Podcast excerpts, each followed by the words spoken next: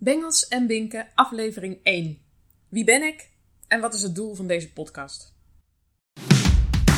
Ik geloof dat je als ouder je eigen keuzes moet maken in de opvoeding van je kinderen. Daarom help ik jou verder kijken dan de gebaande paden en geef ik je tools waarmee je jouw kind zelf kan helpen door de uitdagingen van het opgroeien heen. Zodat jij echt plezier haalt uit jouw rol als ouder. Ik ben Anouk Bink en dit is Bengels en Binken.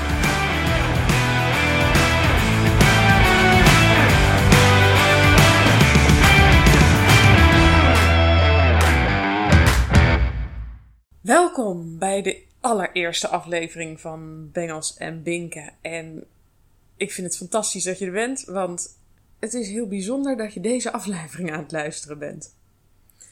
Eindelijk is namelijk mijn podcast een feit geworden. Ik liep hier al een jaar mee in mijn hoofd om, uh, om een podcast te starten.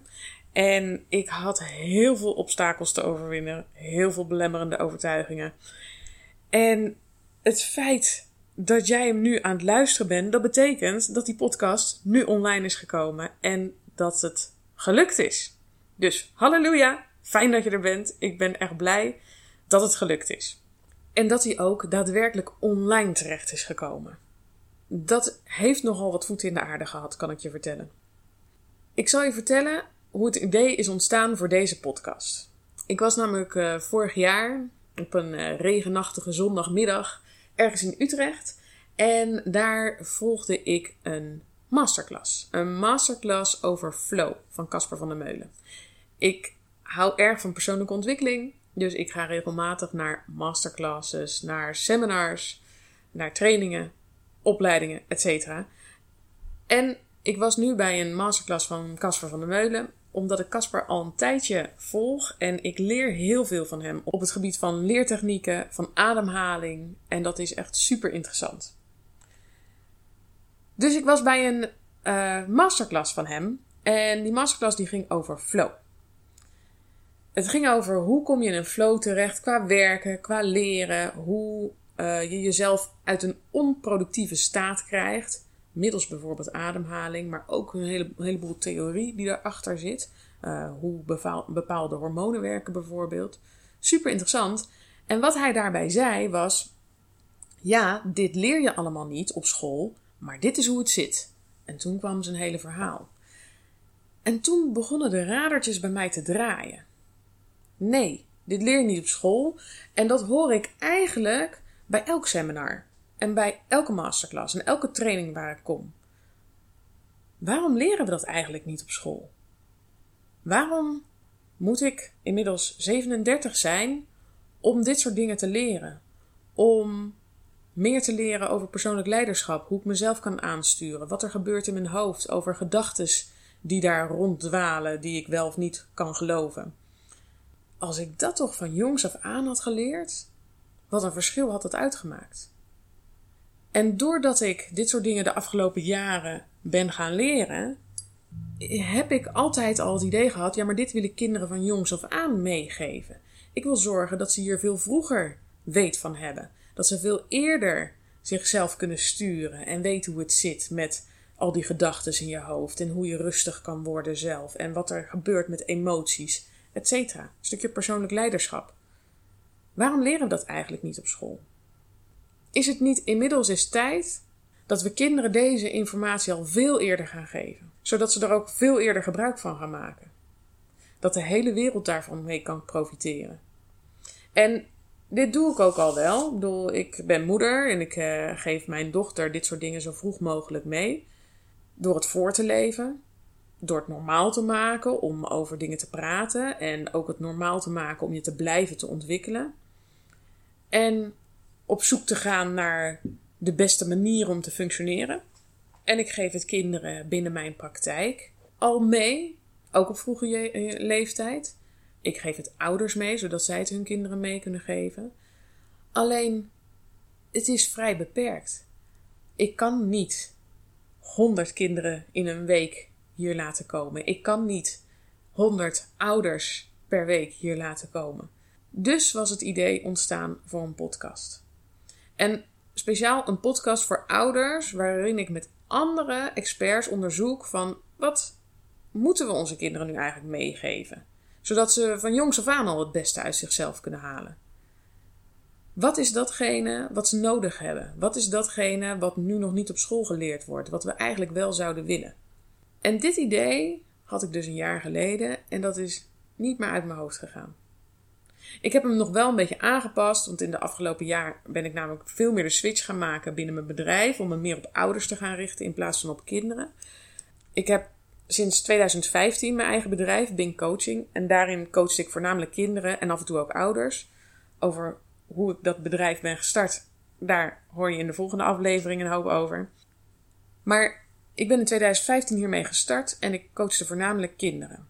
Af en toe ouders en ik richt me vooral op het vergroten van zelfvertrouwen. Dat is eigenlijk mijn specialisatie: zelfvertrouwen en weerbaarheid. En daar valt natuurlijk zo ontzettend veel onder. Zelfvertrouwen gaat natuurlijk over het geloof in je eigen kunnen, maar het gaat ook over grenzen aangeven en over hoe beïnvloedbaar je bent. En over nieuwe uitdagingen aan durven gaan. Nou, ook daar zal ik een andere aflevering over uh, opnemen, want daar kan ik ook nog wel uren over vertellen. Maar in 2020, tijdens de coronacrisis, heb ik de tijd genomen om het concept van mijn bedrijf eens te herzien. En waar ik me voorheen dus voornamelijk richtte op de kinderen en hen die handvatten gaf om te groeien in hun zelfvertrouwen, ben ik me vanaf 2020 eigenlijk steeds meer gaan richten op de ouders. Ik coachte al regelmatig ouders, maar dat wordt nu de hoofdmoot.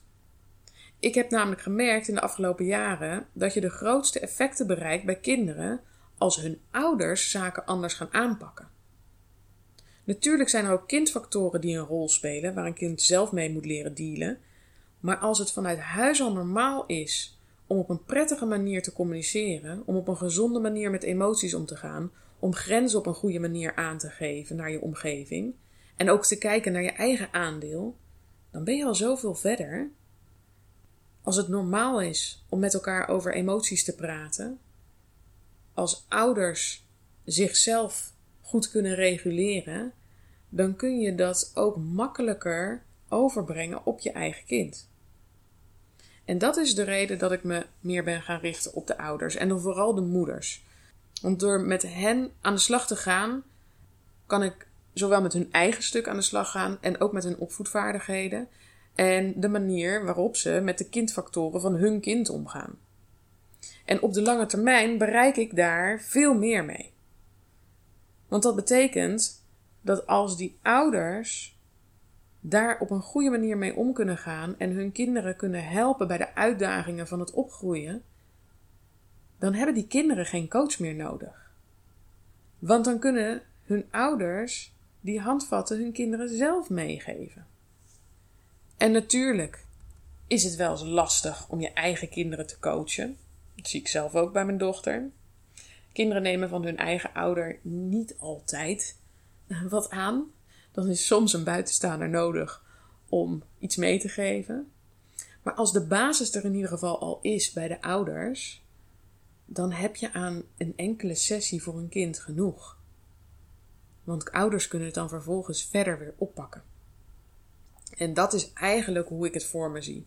Dat kinderen niet, ja, even tussen aanhalingstekens, belast hoeven worden met uh, de gang naar een coach. Maar dat ze het gevoel hebben: ik ben al goed zoals ik ben. En als ik ergens tegenaan loop, dan helpt mijn moeder me daarmee of dan helpt mijn vader me daarmee. Als we het even met z'n allen niet weten, dan is er iemand waar we terecht kunnen voor één of twee keer. Maar verder kunnen mijn ouders mij heel goed helpen. Dus nu coach ik ouders en hun kinderen in plaats van kinderen en hun ouders. En ik noemde het net al eventjes, voornamelijk moeders. En de reden daarvoor is dat ik het gewoon heel prettig vind om samen te werken met vrouwen eh, die vaak tegen veel zaken aanlopen, zoals bijvoorbeeld het zichzelf wegcijferen binnen het gezin, het zorgen voor.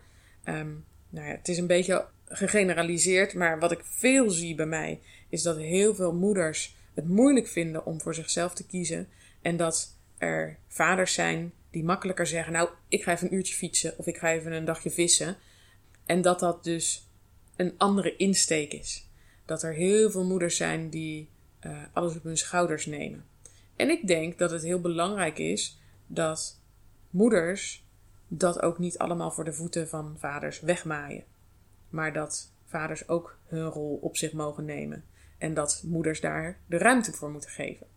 Daarnaast denk ik dat als je als vader gecoacht wil worden, dan kan dat bij mij. Ik coach wel eens vaker vaders. Maar ik denk dat het voor heel veel vaders heel fijn is om een mannelijke coach te hebben. Omdat je daarmee op een andere manier communiceert en dat het gewoon een andere energie is. Dus het belangrijkste stuk wat ik nu op me neem is moeders helpen groeien in hun zelfvertrouwen, zodat zij het weer kunnen doorgeven aan hun kinderen. Uiteindelijk heeft deze podcast daardoor twee doelen gekregen. De eerste is ouders inzicht geven in allerlei tools die ervoor zorgen dat zij hun kind zelf beter kunnen helpen in de uitdagingen van het opgroeien. Dus praktische tips. Hoe ga je met bepaalde fasen om? Op wat voor manier kan je ergens op reageren? En het tweede doel is het ontdekken wat andere experts op het gebied van persoonlijk leiderschap, van fysieke en mentale gezondheid en van onderwijs nou het belangrijkste vinden om hun kinderen mee te geven. Dus dat betekent Ehm, dat er een tweedeling zal zijn. In, aan de ene kant zullen er afleveringen zijn waarin ik alleen aan het woord ben en waarin ik deel wat ik graag met jullie wil delen. En aan de andere kant zullen er ook af en toe interviews zijn met experts op het gebied van dus persoonlijk leiderschap, mentale, fysieke gezondheid, onderwijs. Omdat ik heel nieuwsgierig ben naar hoe pakken zij het aan? Wat geven zij hun kinderen mee? Wat zijn nou die dingen die we niet op school leren, wat we onze kinderen graag mee willen geven? En het uiteindelijke doel is dat we met die twee verschillende facetten zorgen dat wij als ouders gewoon meer plezier halen uit het ouderschap. En dat we onze kids meegeven wat hen voorbereidt op de toekomst. Want de toekomst, we weten niet wat die gaat brengen. Dus we kunnen ze eigenlijk niet alleen meegeven wat wij weten, maar moeten ze voorbereiden op heel veel dingen die wij nog niet weten. Ons onderwijs bijvoorbeeld is ontwikkeld rond de industriële revolutie. Toen moesten kinderen met z'n allen in de klas zitten, allemaal hetzelfde doen. Want ze werden voorbereid op het werken in fabrieken, want dat was op dat moment de toekomst. Nou, dat onderwijs is sinds die industriële revolutie niet zo heel erg veel veranderd. Maar daar willen we onze kinderen niet meer op voorbereiden. Onze kinderen moeten voorbereid worden op de 21ste eeuw en de skills die ze daarbij nodig hebben. Nou, ook daar zal ik weer een nieuwe aflevering van maken, want anders wordt het een beetje een uh, allegaartje, deze aflevering. Dit is gewoon een hele korte aflevering om dus te vertellen waar uh, mijn idee vandaan is gekomen en wat dus het doel is van deze podcast. En als je dus nieuwsgierig bent geworden naar de rest van de afleveringen, dan nodig ik je van harte uit om ook de volgende afleveringen te gaan luisteren. Ik vind het heel tof dat je er bent. Dank je wel voor het luisteren en tot heel snel. Dank je wel voor het luisteren naar deze aflevering. Heb je er wat aan gehad? Vond je het inspirerend? Abonneer je dan op deze podcast, zodat je de volgende keer precies weet wanneer er een nieuwe aflevering is. Of laat een review achter. Elke review helpt mij weer om meer mensen te bereiken. Dus je helpt me daar enorm. En als je nou specifiek iemand in gedachten hebt waarvan je denkt, ja, die heeft iets aan deze podcast, deel hem dan. Heel erg bedankt